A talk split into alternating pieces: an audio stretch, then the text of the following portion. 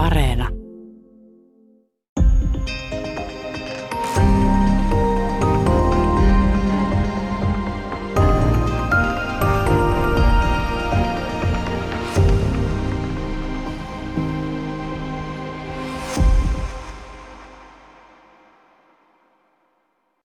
Hyvää päivää. Täällä on tänään vieraana tietokirjailija Mikko Moilanen. Puhutaan kuoleman rangaistuksesta Suomessa 1500-1825. Äh, valitut vuodet eivät ole mikään mielivaltainen sattuma, vaan alkoiko 1500-luvulla tulla enemmän tietoa, kirkon kirjat, jotkut muut tällaiset, vai yleistykö kuoleman rangaistus juuri tuohon aikaan, uskonpuhdistuksen aikaan, Kustaa Vaasan aikaan? No oikeastaan molemmat olivat, ovat vaikuttamassa tähän aikaperspektiiviin, jolla, jolla minä olen tätä harrastustutkimusta tehnyt. 1500-lukua varhaisemmista ajoista ei ole säilynyt kirjallisia lähteitä rankaisukäytännöstä ylipäätänsäkään. Ja tuota, mutta sitten kun tullaan tosiaan tähän Kustaa Vaasaan ja siihen kun Ruotsin valtakunta alkoi, alkoi vahvistua ja ja nousta kohti suuruuden mahtia, niin sitten asiakirjat tietous, tietoutta tarvittiin enempää ja arkistoja, arkistointia tarvittiin. Ja kieltämättä sitten kun tultiin tähän uskonpuhdistuksen jälkiaikaan ja puhdasoppiseen 1600-lukuun, niin siellä sitten rikosten seuraamukset näyttäytyvät niin kuin jälkimaailmalle kaikkein ankarimpina ja, ja samalla kuoleman rangaistuksetkin yleistyvät ja niihin pääsee, pääsee kiinni. Puhuit puhdasoppisesta 1600-luvusta. Oliko tämä kirkon suhteen, oliko tämä ihan oikeudellisesti, tai itse asiassa voisin kysyä tämän muodossa pikemminkin se, että miten maallinen ja kirkollinen valta erottui? No, maallinen ja kirkollinen valta olivat käyneet kamppailua hegemoniasta keskiajalta lähtien ja kun tultiin tänne 1500-luvulle ja viimeistään 1600-lukuun, niin, niin kuningas oli, oli kaapannut, kaapannut ihan konkreettisestikin vallan kirkolta omaisuutta myöten, mutta kyllä he niin kuin sitten rintarinnan pitivät huolta siitä, että alamaiset pysyvät kurissa ja nuhteessa. Oikeus ja, ja valtio ja, ja kruunu korostivat laki, lakian noudattamisen velvoitteita ja kirkoissa saarnattiin sitten syntiä vastaan ja ilmoitettiin, että synti on samalla rikos ja siitä tulee rangaista että jo tässä maallisessa elämässä, ei ainoastaan sitten kuoleman rajan takana viimeisellä tuomiolla kuoleman rangaistus, äh, tietysti vain rangaistuksista, etenkin kun sitä voitiin antaa myös kovennettu kuoleman rangaistus, äh, puhutaan siihen, siihen kohta, mutta tota, mikä olisi, tai on, onko jotakin tyypillistä rikosta, jo, joka kuoleman äh, rangaistuksen tuotti? Murha varmasti, mutta, mutta tota, se ei suinkaan ollut niin kuin ainut kriteeri tälle, vaan oli suuri määrä rikoksia, muita rikoksia, joista kuitenkin tuomittiin kuolemaan. Voisitko kertoa näistä vähän? No niin, kyllä vaan. Silloin 1600-luvulla, jolloin, jolloin tuota, laki oli ankarimmillaan, niin kaikkiaan, niitä löytyy kaikkiaan 14 erilaista rikoslajia, joista, joista ihmisiä saateltiin pyövilin eteen.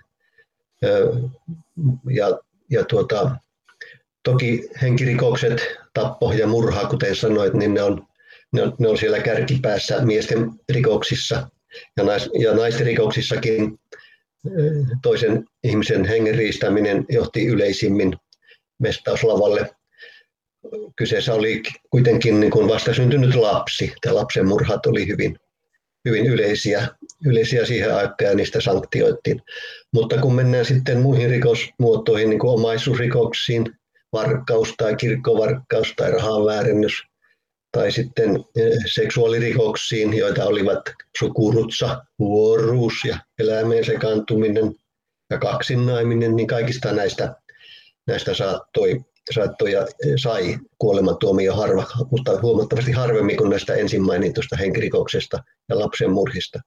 No sitten vielä pitää muistuttaa, että oli, oli semmoinenkin rikosryhmä kuin auktoriteettirikokset – ja auktoriteettihan voitiin määritellä, että se on Jumala, tai se on omat vanhemmat, tai se on uskonto.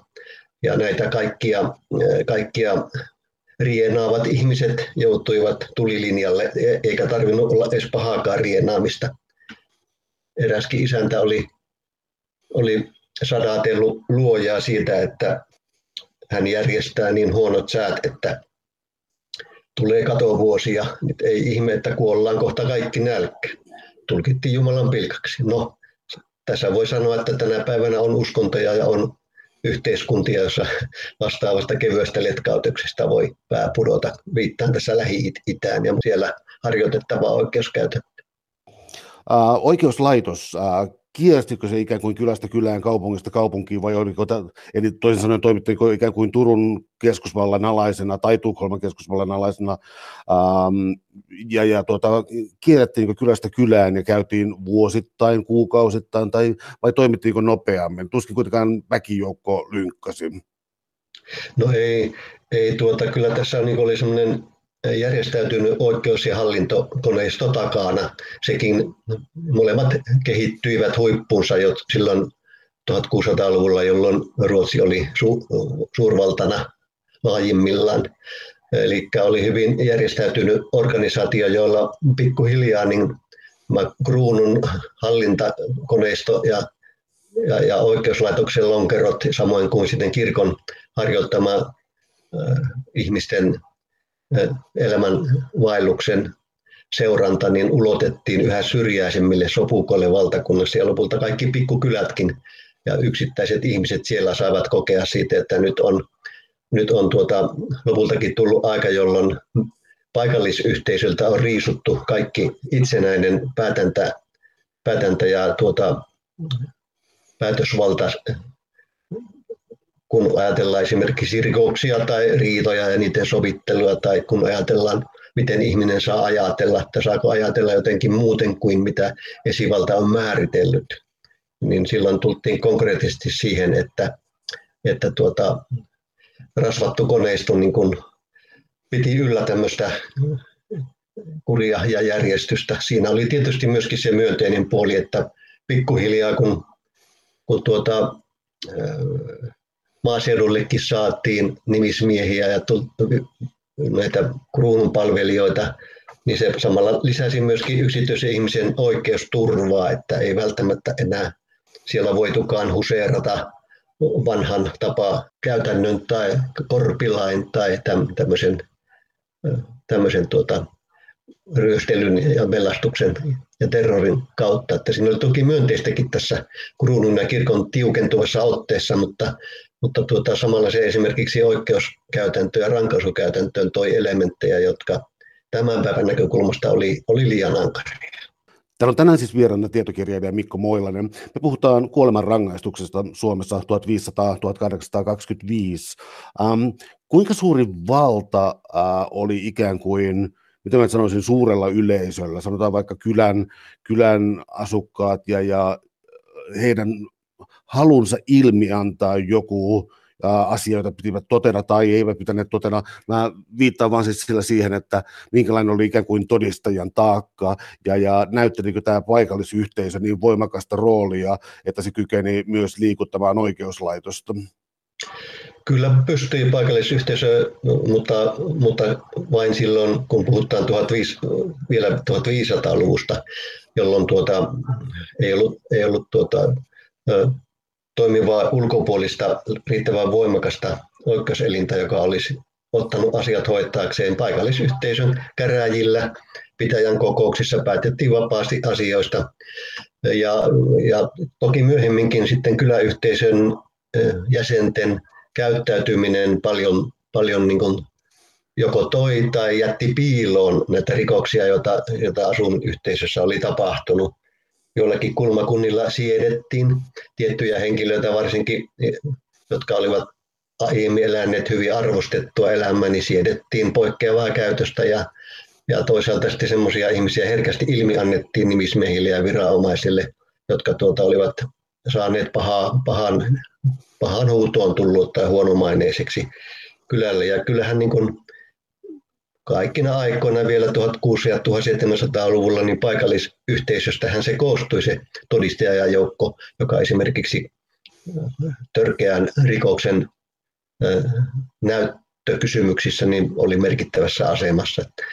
Että, mutta se vähän riippuu rikoslajista, että oli esimerkiksi semmoista kuin sukurutsaa ja, ja salavuoteutta ja semmoista, jota paikallisyhteisö katseli hyvinkin sormien läpi. He olivat tottuneet siihen ihmiset maalla, että ikiaikaisesti on eletty kohtalaisen vapaamielisissäkin suhteissa siihen nähden, mitä sitten ruvettiin vaatimaan kirkon toimesta, että se on vain avioliitossa harjoitettu lemmen työ, niin se on ainoa sallittu, eikä missään muualla. Mutta sitten tietysti semmoisen murhamiehen tai, tai häirikön tai tämmöisen, joka oli pitänyt pelossa kyllä yhteisöä, niin kyllä tämmöinen herkästi ilmi annettiin. Ja tosiaan niin kuin sanoit, niin ei, ei, ei vielä 1700-luvullakaan maaseutupitäjissä ollut liikaa näitä nimismiehiä eikä hänen apulaisia, jotka olisivat jahdanneet systemaattisesti. No, pappilat oli yksi ja, ja kirkonmiehet, jotka myöskin toki seurasivat ja saivat kuulla, kuulla ilmiantoja ja niitä sitten jatkoivat ja siirsivät maallis, maallisille viranomaisille. Tuomittiinko myös pappeja, koska tässä kirjassa oli muutama esimerkki, jossa No, kelvottomaksi katsottu pappi heitettiin kirkkomaan aidan yli ja tämä oli ikään kuin vakiintunut käytäntö, mutta kuolemantuomio siitä seurasi kuitenkin. Nauttiko papisto jonkinlaista etuoikeutettua asemaa suhteessa rikoslakiin? Tähän en suoraan kovin tai ainakaan syventävästi pysty vastaamaan, mutta tuota, kyllä tämä, tämä minun aineisto, tässähän on kaiken kaikkiaan noin 1500 teloitettua tai semmoista henkilöä, joten kohtaloksi oli päätyä pyöveli käsiin syystä tai toisesta, niin jos puhutaan näistä, tästä papistosta, niin kyllä, kyllä heitäkin näytetään, ainakin tutkintapöytäkirjat eivät näytä sen enemmän noteeraavan, että onko se pappi vai onko se joku muu, vaan jos, jos, jos kirkonmies sortui tekoa, josta laki määräsi ankarimman seuraamuksen, niin samalla tapaa hänetkin sitten käsiteltiin ja tuomittiin. No sitten jos mennään sinne aatelisiin, niin heillehän suottiin se etuoikeus tai oli ollut aina, että heidän ei tarvinnut, tarvinnut alioikeuden käräjille tai raastupaan tulla, vaan hovioikeus käsitteli heidän, heidän, heidän tekonsa. Mutta en osaa sanoa, minkä verran sitten lopulta painoi jossakin kuninkaan kansillassa Tukholmassa ja saivatko esimerkiksi armon aatelisten tai hengenmiesten, varsinkin ylempiarvoisten, niin armon anomukset, niin enemmän myötätuntoa siellä ihan yläpäässä, kun lopulta katsottiin, että pysyykö alkuperäinen tuomio voimassa. Mutta joka tapauksessa niin hengenmiehestä, jos puhutaan, niin he näkyvät kyllä lange, langenneen samantyyppisiä rikoksia kuin Rahvaskin. He, heille ei ollut vierasta huoruuden harjoittaminen, ei ollut vierasta myöskään väkivaltaisuus.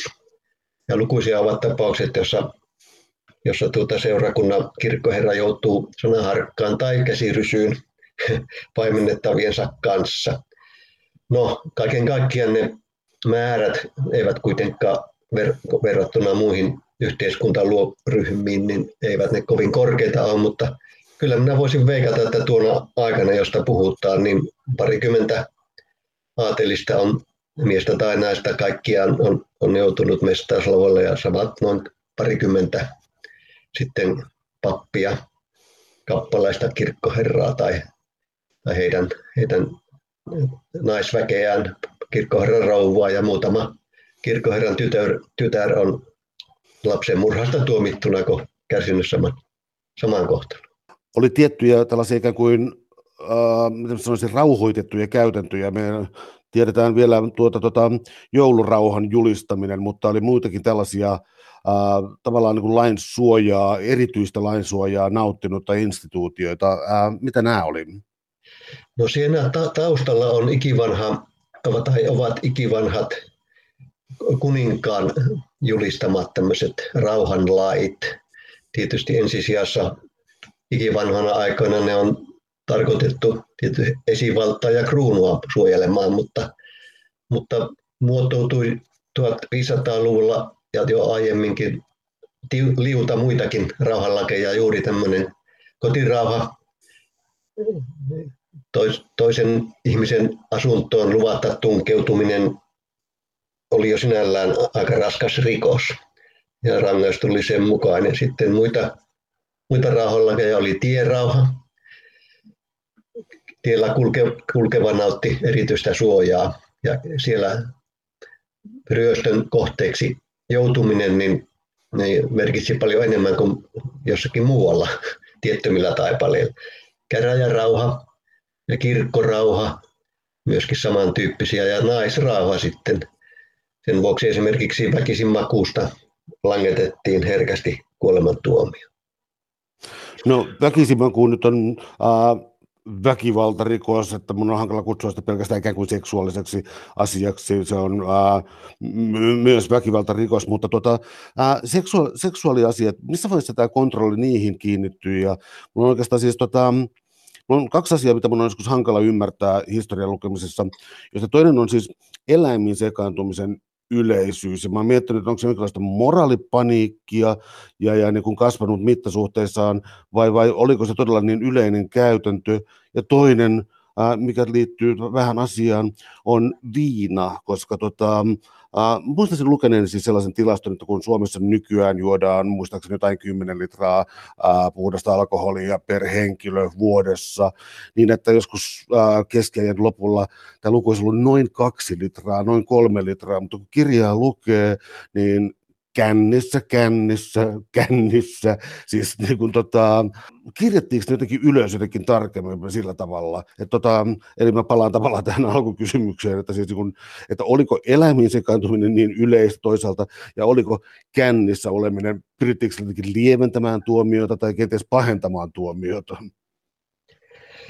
Eläimiin sekaantuminen tosiaan pulpahtaa äh, yhä yleistyvänä rikosmuotona ainakaan, ainakin, käräjätut, ainakin käräjätutkinnoissa esille 1600-luvun lopulta lähtien. Ja, ja tuota, siitähän on Teemu Keskisarja tehnyt ansiakkaan väitöskirjan ja jos oikein muistan, niin hänkin tuo tämän saman, minkä sinä esille, että, että se oli tosiaan vanhimpina aikoina vielä ollut verraten yleinen käytäntö, normaali käytäntö, mutta sen tuomittavuus kun kasvoi niin se, ja, ja kun ilmiannot lisääntyivät, niin siitä sitten seurasi koko joukko kuolemanrangaistuksia, jotka huipentuivat siinä 1700-luvun ensimmäisellä puoliskolla, mutta, mutta vastaavasti sitten se myöskin se rikosmuotona häipyi nopeasti.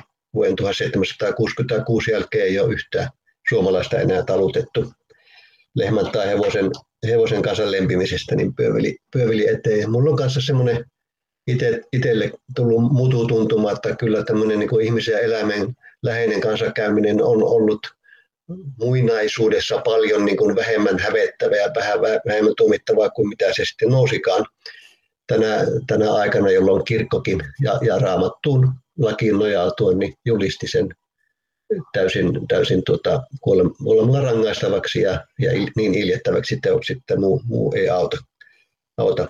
Tuosta, tuosta viinasta sitten kiinnitin samaan huomiota Toki aiemmissakin historian tutkimuksissa on tuotu esille, että viina selittää ja humalatila selittää ison osan tappurikoksista.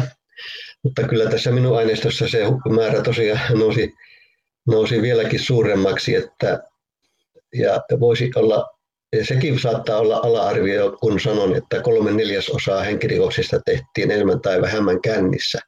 Niitä nimittäin ei kaikki aina niihin tutkintapöytäkirjoihin merkitty tämän tekijän mielentilaa tai, tai missä kunnossa se oli. Mikä oli sitten se syy, että ne niin, to, tokihan juottiin olutta, vahvaa olutta keskiajalta lähtien, mutta oliko se niin vahvaa kuin nykyiset oluet.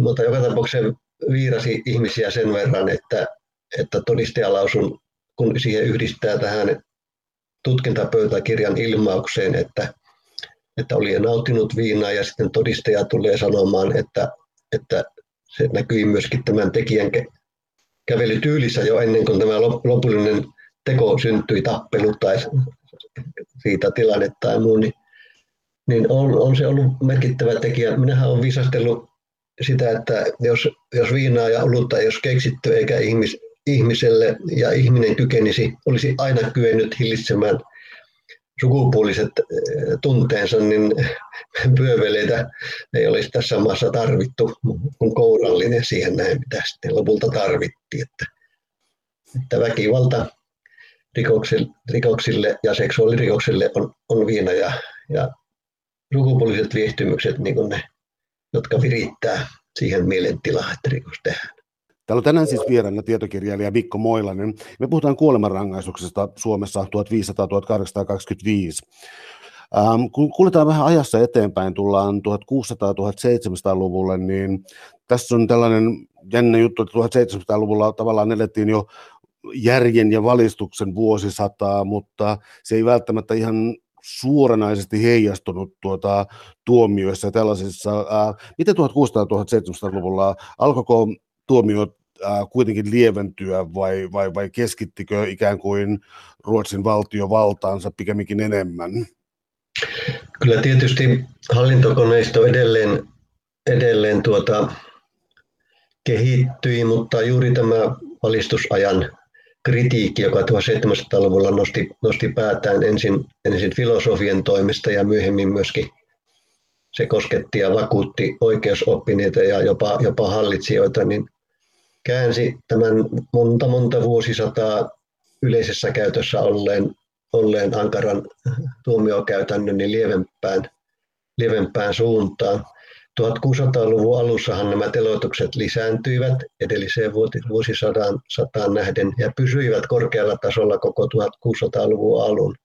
Kun sitten tullaan 1750-luvulle, niin määrät tipahtivat vain murtoosaan siitä edellisen vuosisadan määristä, että jos, jos 1600-luvun lopulla Suomessa, esimerkiksi Pohjanmaan läänissä teloitettiin vajaa kymmenen ihmistä vuotta ja 100 000 asukasta, kohden, niin tuo 100 vuotta myöhemmin eh, tuota, lukema oli enää vain yksi neljäsosa siitä.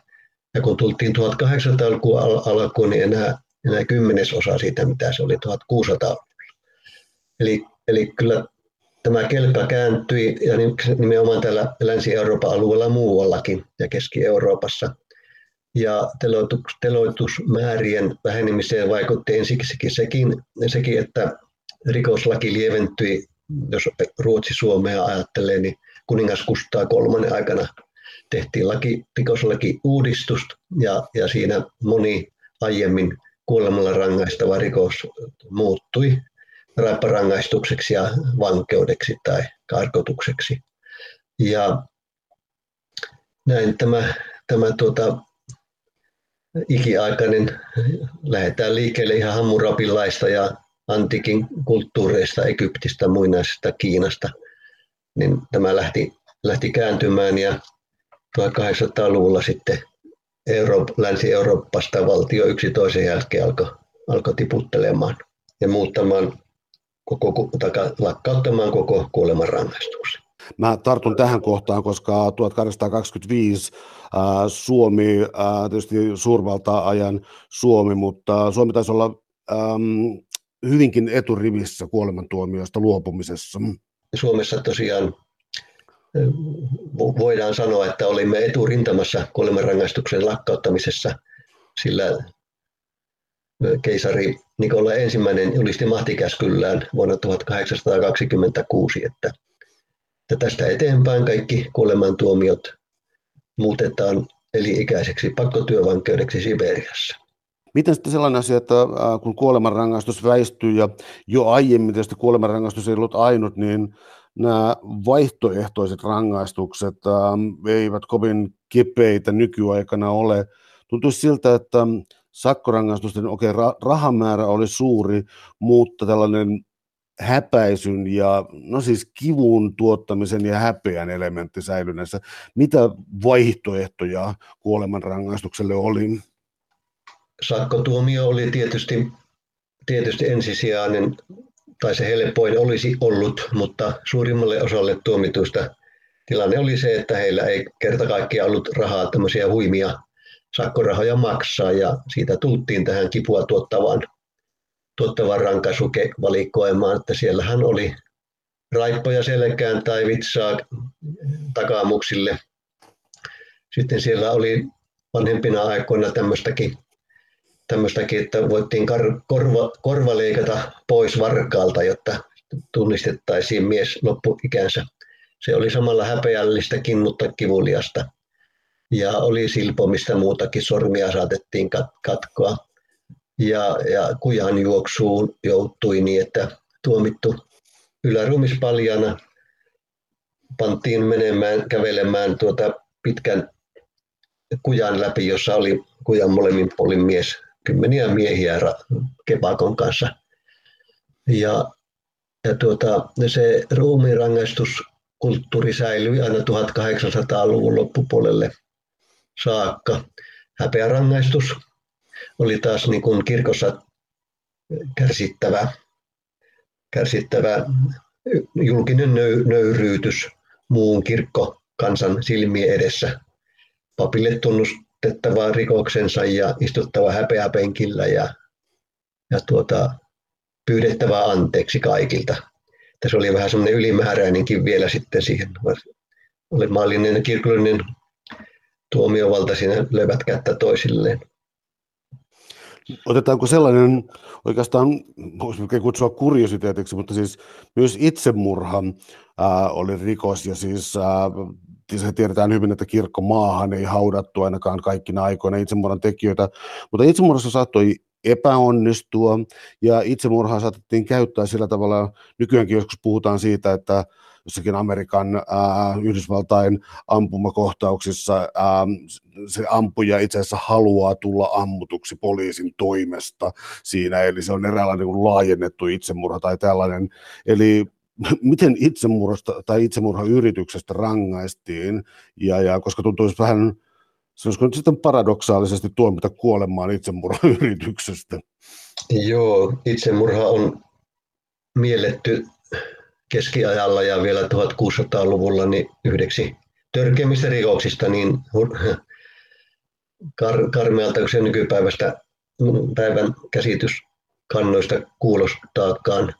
Ihminen, joka on epätoivoinen, menettänyt kaiken luottamuksensa olemassaoloina, haluaa pois pahasta maailmasta, niin, niin se on raamatun mukaan synti ja ainakin kirko, kirkollisten piirien mukaan hyvinkin iso synti, koska siinä sitten hajouttaan semmoiseen fyysiseen luojan luomukseen, johon oikeastaan vain luojalla on oikeus kajota. Luoja määrää ihmisen syntymä ja luojan on määrättävä myöskin ihmisen kuolema. Aina kun joku teki itsemurhan, hirttäytyi tai hyppäsi järveen tai noin, niin oikeus määräsi pyövelin asialle viemään tämä ruumis jonnekin tuntemattomaan paikkaan, metsään tai suolle, polttamaan sen roviolla tai hauttaamaan, hauttaamaan maahan. Ja vielä 1800-luvullakin niin näitä keikkoja tekivät vain pyövelit. Kellään mulla ei ollut oikeutta itsemurhaajaa haudata. No, sitten viime vaiheessa ennen kuin, ennen kuin itse mur, murhalta riisuttiin tämä rikoksen leima, niin sitä ennen he jo saivat viimeisen leposiansa kirkkomaan tuntumasta, mutta ei, ei siltä siunatulta maalta.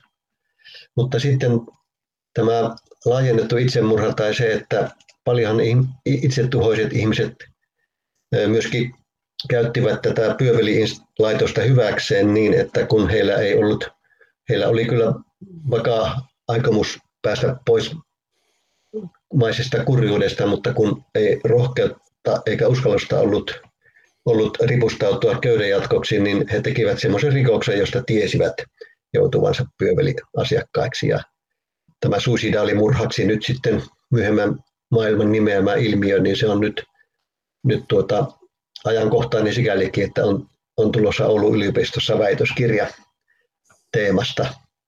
Ja jos on voinut olla tarjoamassa aineistoa sitten tähän tähän tutkimukseen. No tullaan sitten tähän kuolemanrangaistuksen toimeenpanoon ihan konkretiaan, eli siis ähm, sä oot kertonut aiemmin pyöveleistä, tässä ohjelmasarjassa sitä on, sitä on puhuttu, ja tuota, äh, nyt sulla on laajempi ote tässä kirjassa ja tuota, tuot sen niin kuin enemmän yhteiskuntaan ja historiaan konkreettimmin. Mutta siis tämä kuolemanrangaistuksen toimeenpano, ää, oliko se tarkkakin rituaali, koska no, sitä aiemmasta pyövelikirjasta kävi selväksi, että pyövelin ammatti ei ollut mitenkään haluttu, mutta sen palkka esimerkiksi oli yllättävän suuri. Eli miten tämä, sanoisiko nyt sitten show oikein sitten laitettiin toimeen, toimeen pantiin toimeen? No se oli nimenomaan show laveassakin merkityksessä, koska osallisia oli hyvin paljon. Se oli semmoinen tietty ja tarkkaan ohjeistettu tapahtumaketju, joka laukesi, laukesi käytäntöön tai starttasi silloin, kun hovioikeus lähetti läänin maaherralle päätöksen, jossa se ja se henkilö oli tuomittu kuolemaan ja nyt sitten siis kirja sisälsi määräyksen myöskin sitten käytännön toimiin. Lääninhallituksen vastuulla oli paljon asioita, myöskin rangaistuksen toimeenpano.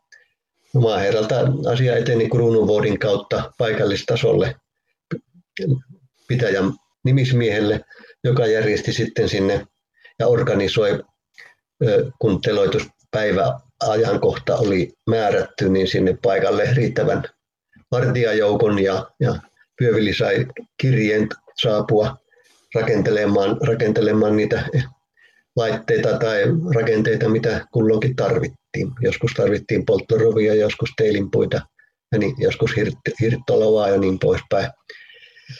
Ja teloitustapahtumista kuulutettiin etukäteen eh, kirkoissa, niin kuin nykyään kuulutetaan kirkollisia uutisia. Ja, ja kirkkoherra patisteli ja kehotti kansaa suurin joukkoin saapumaan vauvasta vaariin todistamaan, kuinka esivalta näyttää oikeutetun mahtinsa ja kuinka paha saa palkkansa. Ja, ja nimenomaan opetustarkoituksessa tämä ja valistustarkoituksessa tämä kehotus annettiin. Mitä useampi ihminen kauhistui, koska kyllähän se oli julman näköistä ihmisestä pää putoaa ja on verinen näytelmä, niin se, se tuotti, tuotti ainakin joksikin aikaa katsojat, so, katsojille sokkivaikutuksen ja ajatuksen siitä, että ei koskaan enää tämmöistä, että minä en ainakaan tämmöiseen koskaan lankea. Mutta myöhempi elämä ja aika on osoittanut, että tämä julma näyttävä spektaakkeli, niin se eikä oli sikäli turhaa, ei rikollisuutta siitä saatu, saatu tuota vähenemään. No entä sitten tota, Suomen historiassa sitten on mestauspaikkoja ja hirttomäkiä ja tämä näkyy osittain nimistössä. Ää, mikä olisi hedelmällinen paikka Suomessa lähteä tutkailemaan mestauspaikkoja? On nähdä, onko mitään niistä jäljellä vai onko se vain ikään kuin paikkakunnan kertomuksissa ja perimätiedossa? Tämä on mielenkiintoinen ajatus nyt kun tätä aihepiirittä piirtä, piiriä olen, olen selvitellyt, niin en toki ole voinut olla ohittamatta mestauspaikkoja ja haastamatta itseäni siihen, että kuinka paljon näitä vielä voisi löytyä. Maastostahan niitä on ihan turha yrittää enää etsiä, kun aika on kulunut jo 200 vuotta sitä viimeisestäkin teloituksesta. Ja Suomessa on muutenkin aika hankalaa lähteä liikkeelle, koska museovirasto tai arkeologia yleensäkään ei ole näitä juurikaan selvitellyt. Ja, ja tuota, kukaan ei ollut aiemmin tähän, tähän tarttunut. Kertomuksia on, paikkatarinoita, perimätietoa kansanrunnousarkistossa, se on yksi keino siellä. Sieltä voi löytää vihiä muutamien kymmenien paikkakuntien teloitusrankaisupaikoista. Mutta kyllä siinä sitten yllättävänkin paljon löytyi, kun, kun lähdin hyödyntämään kaikki mahdolliset vanhat kartat, tiekartat, kaupunkikartat, kyläkartat. Niihin on monesti merkitty sitten tämä Galkplatz, hirttopaikka tai Stegel, Perke tai Teili, Vuori ja niin poispäin. Ja suomenkielisiäkin nimiä löytyy. Ja sitten, sitten tuota, pitäjän kokousten pöytäkirjosta voi löytyä kirjauksen, että ensi viikolla tässä pitäjässä teloitetaan se ja, se, ja paikaksi on valittu isäntien päätöksellä tuommoinen joutomaa alatien varrelta tai kirkkomalta 500 metriä itään. Se on yksi lähde ja kirkon kirjassa kuolleiden luettelossa voi pappi joskus innostua kirjoittamaan, että tämä, tämä ihminen on kärsinyt kuolemanrangaistuksen ja poltettu roviolla siinä ja siinä tien haarassa. Ja kaikki tämmöiset niin useista lähteistä, kun alkoi tämä palapeliä keräämään, niin nyt halusin välttämättä myöskin työn tulokset tähän kirjaan, niin siinä on reilut 300 paikkaa eri puolilta Suomea tasaisesti kaikkien keräjäkuntien alueelta. Yli 200, yli 200 paikkakunnan alueelta, niin on nyt uskaltanut esittää myöskin paikannustiedot eli koordinaatit. Että siinä sitten on kotiseutu harrastajille jonkunmoisia eväitä nyt sitten, jos he haluavat tarkemmin tätä nostaa, nostaa tai muistella, niin synkkä aihe kuin onkin. Jäikö tuota laulujen muodossa tai jossakin tämän kaltaisessa uh, muodossa näitä legendoja elämään, vai keksittiinkö niitä pikemminkin ja, ja, ja, ja ikään kuin jonkinlaiseksi pelotustarkoitukseksi? Kyllä noita lauluja syntyi. Niitähän on tämmöinen kuin arkkivisuksi kutsuttu esitysmuoto tai tiedonvälitysmuoto arkkiveisu nimeltä, siksi nimeltään, että se painettiin kirjalliseen muotoon semmoiselle paperiarkille. Aina kun joku mullistava tapahtuma ja oikein yhteisöä järkyttävä tapahtuma, oli se sitten onnettomuus tai Titanikin uppaaminen tai murhamiehen kohtalo, niin tämmöisiä tuota, arkiveisuja sepiteltiin lähinnä tuolla Varsinais-Suomessa ja Etelä-Suomessa, ja ne on jäänyt ikuisiksi tallenteeksi nyt sitten arkistoihin. Ja kyllä siellä tietyt persoonat tai tapahtumat, erityiset poikkeavat tapahtumat niissä telotustilaisuuksissa, jos, joskus semmoinen no, nousevat arkkiveisussa esille, on joku oikein paatunut murhaamis, joka ei taivuta päättään papinkaan edessä ja hänet joudutaan niin kiskomaan siihen pyöveli eteen. Niin se on jäänyt pysyvästi mieleen. Toisaalta sitten semmoiset tuomitut ovat jäänyt pysyvästi mieleen, jotka katuvat aidosti ja jotka pitävät puheen, puheen tuota yleisölle ja sanovat et, ja viestivät, että eli te, tehkö niin kuin minä tein. Eli tyynet, rauhalliset, kohtalonsa alistuneet koettaa niin kuin lähtemättömästi muistoissa ja myöskin tämmöiset levottomat ja, ja poikkeavat tilanteet. Onhan niitä, on niitä olemassa ja minäkin tuohon kirjaan muutama arkkiveisun pätkän otin, otin esille. Yle, lukija saa mielikuva. Ja sitten niitä on näitä arkiveisuja sitten lausuttu ja enimmäkseen toki laulettu jollakin vanhalla, vanhalla tuota, kansanpalladi sävelmällä. Täällä on tänään siis vieraana tietokirjailija Mikko Moilanen. Me puhutaan kuolemanrangaistuksesta Suomessa 1500-1825. Ähm, sulla on laaja aineisto näistä otsikolla täällä ihmiskohtaloita, elon myrskyys. Tämä on, mm, tämä on kattava, kattava aineisto ja mä mietin vain tässä tuota jäsennystä hieman, koska ähm, nostan tällaisen teeman itse asiassa kuin paatumus oliko se jostakin asiaa tuota, tuota, tuota, pahentava asian haara, siis tällainen paatumus ja, ja liittyykö se tunnustukseen ja lähes kiduttamalla tunnustamiseen vai, vai oliko se jotain maallisempaa, miellyttävämpää? No nyt lähtökohta lähes kaikissa tutkinnoissa, rikostutkinnoissa oli se, että tokihan syytetty halusi puolustautua ja, ja, ja jokaisella oli oma keinonsa puolustautua tapporikoksesta. Syytetty yritti loppu asti aina välttää sitä tai siirtää sille viinan kontolle sen tekonsa tai, tai sitten väitti, että hän toimi hätävarjelun nimissä ja olisi itse tullut surmatuksi, kun tappelun tiimellyksessä molemmilla oli puukko kädessä, että hän vain kerkesi ensin. Mutta ei hän yleensä vakuuttaneet nämä, nämä selitykset, jos mies todettiin täysjärkiseksi ja että myöskin todistettiin, että hän olisi kyennyt kääntymään karkuun ja lähtenyt juoksemaan, kun halu, halusi. Lapsenmurhasta, kun sitten syytettiin yksinäistä piikatyttöä, niin eh, aviottoman lapsen surmaamisesta, niin vakioselitys oli se, että, että tuota, lapsi syntyi kuolleena, että eihän, eihän sitä surmaa.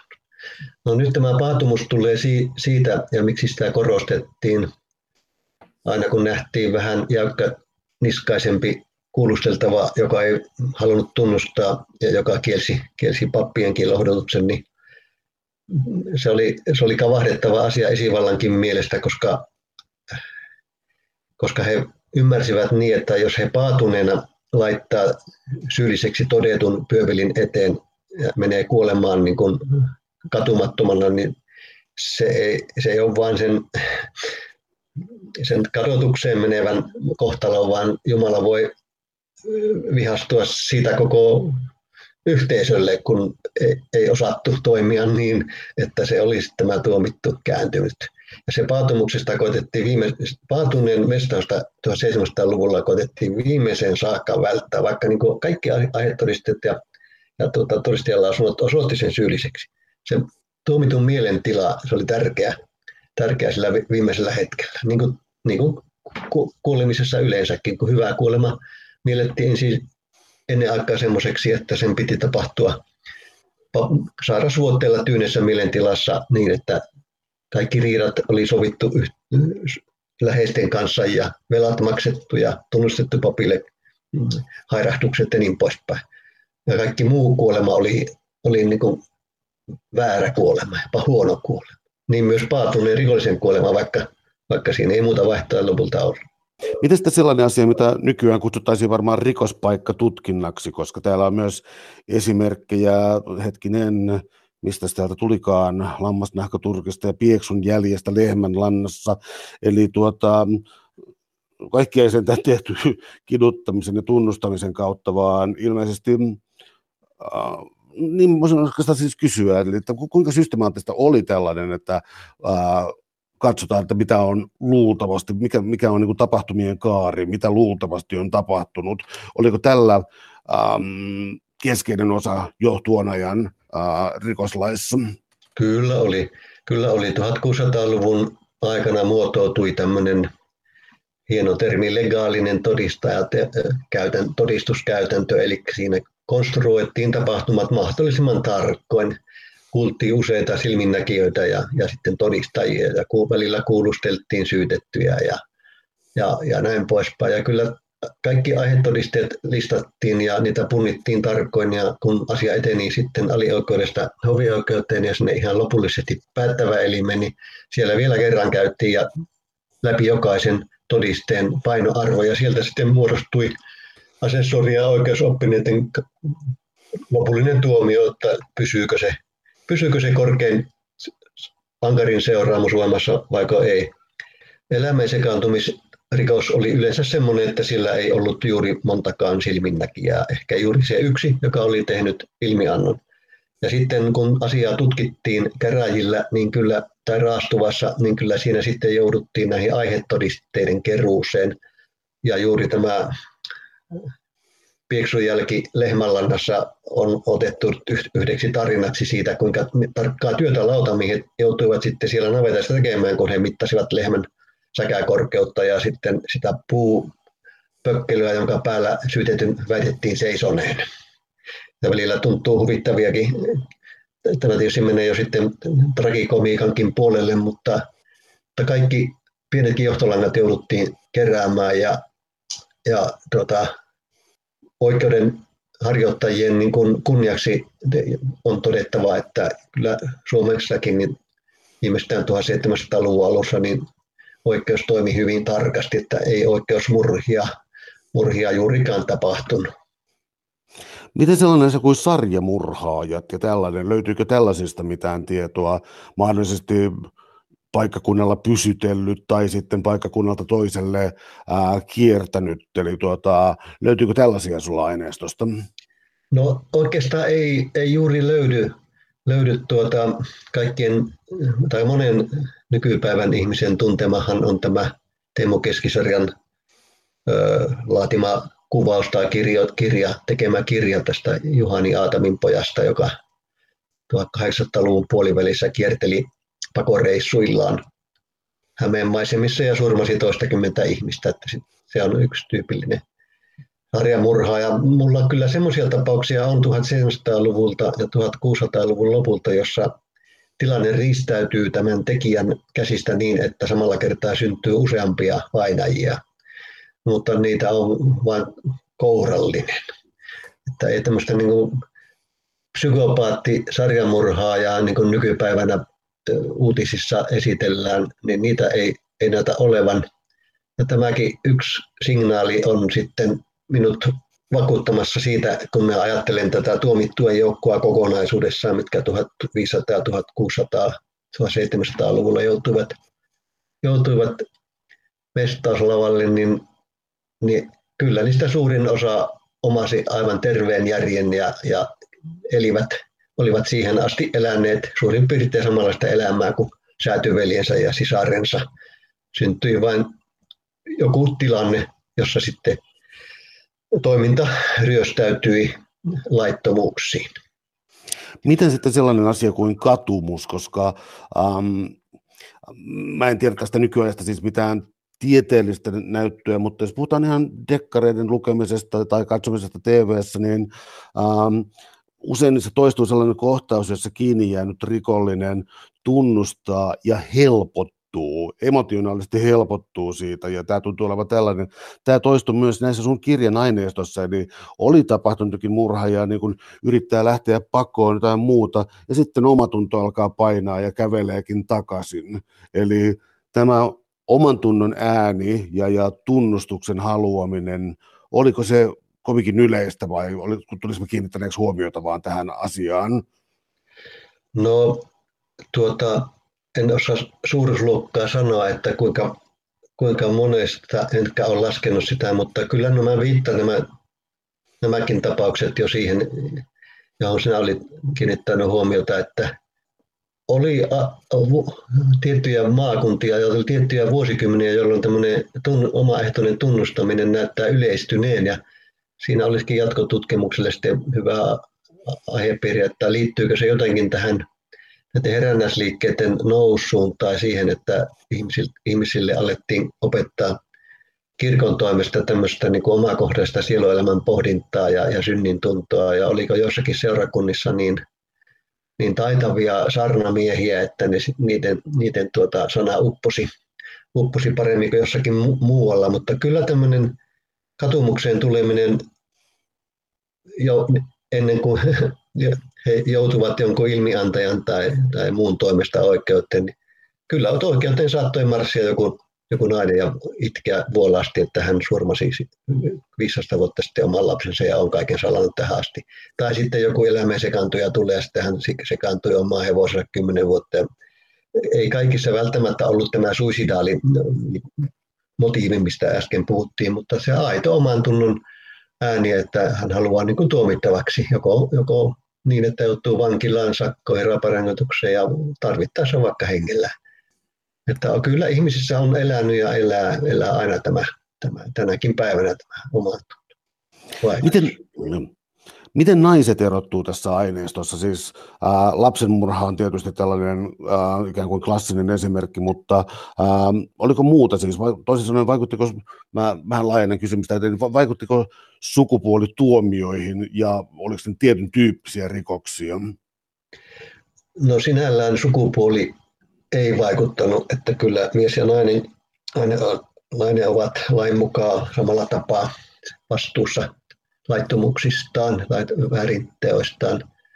Mutta kyllä siis sukupuoli näyttäytyy siinä, että miehet lankesivat erilaisiin rikoksiin kuin naiset. Että miehet tekivät henkirikoksista suurimman osan, kun taas tosiaan naiset tekivät, tekivät sitten tästä, näistä lapsenmurhista ylivoimaisesti suurimman osan. Miesten rooli korostuu myöskin omaisuusrikoksissa ja elämän sekaantumisessahan se on ihan yksi 100 prosenttia tämä miesten osuus, kun yhtään naista ei Suomessa ainakaan minun aineiston mukaan ole, ole elämän sekaantumisesta teloitettu. Ja noittuudesta tuomituista tai ainakin noittuudesta teloitetuista suurin osa näyttää olevan ja onkin naisia Suomessa. Että kyllä miehiäkin, miehiäkin on noitina tutkittu ja tuomittu, mutta että vähemmän heitä on mestaslavalle viety. Eli kyllä tämä sukupuoliero näkyy näissä. Miehiä teloitettiin kaikkiaan 14 erilaisesta rikoksesta. Naisia teloitettiin kaikkiaan seitsemästä, eli puolta vähäisemmästä määrästä rikoksia. Me tuossa tuota, ohjelman alussa tuota, juteltiin hieman siis siitä, että 1700-luku on jo valistuksen aikaa ja, ja ää, alkaa tietynlainen rationalisoituminen. Nämä loppuvaiheen telotukset Suomessa siis vuoteen 1225, niin, ja tuo mitä mainitsit itse asiassa juuri äsken, joka oli siis se, että teloituksen pelotusvaikutus, ää, se nyt kutakuinkin tiedettiin olevan vähän olematon, eli, eli se show oli kyllä mahtava ja saattoi pelästyttää joksikin ajaksi, mutta koskaan ei oikein kyetty esittämään sellaista koska ne kyetty perustelemaan sellaista argumenttia, että kuolemantuomio vähentäisi rikollisuutta. Mitä tapahtui tuossa 1800-luvun alkuun tullessa? No tuota, tämä uskomus ja luottamus siihen pelotevaikutukseen oli ja säilyi tosi pitkiä aikoja, satoja vuosia. Ja 1800-luvun alkupuolella sitten ensimmäiset tieteelliset näytöt tuotiin julkisuuteen juuri siitä, että telotukset ne eivät ole paras keino ehkäistä rikollisuutta tai, tai ainakin pitää sitä aisoissa. Ja pikkuhiljaa alettiin uskoa siihen, että tärkeämpää on jopa se, että, että tämä tekijä tietää varmuudella, että joutuu kiinni, joutuu tuomituksi. Ja se on se iso asia, ja eikä niinkään se, että mikä se tuomio sitten on. Ja vähitellen tämän kuolemanrangaistuksen tilalle alkoivat, alkoi yleistyä vankeus, vapausrangaistus ja vankilatuomiot ja pakkotuotuomiot. Ja, ja suhtautuminen kaikkein kaikkiaan vääryyden harjoittamiseen muuttui siinäkin, että pahaa ei enää haluttu välttämättä poistaa ja eliminoida yhteisön joukosta tätä pahan tekijää, vaan ajateltiin, että pahan tekijäkin voi, voi tuota oppia esimerkiksi vankeusaikanaan tulla, tulla tosiaan katumukseen ja muuttua joskus paremmaksikin ihmiseksi. Että, että, ja siitä sitten tullaan jo pitkä, pitkillä harpoilla, kun tullaan, niin ollaan tämän päivän tilanteessa, missä Pyövilin ja papin sijasta tuomittu keskustelee vankilassa psykoterapeutin ja hoitohenkilökunnan kanssa. Onhan siinä huikea ero. Suuret kiitokset keskustelusta Mikko Moilainen. Oli ilo. Kiitos samoin.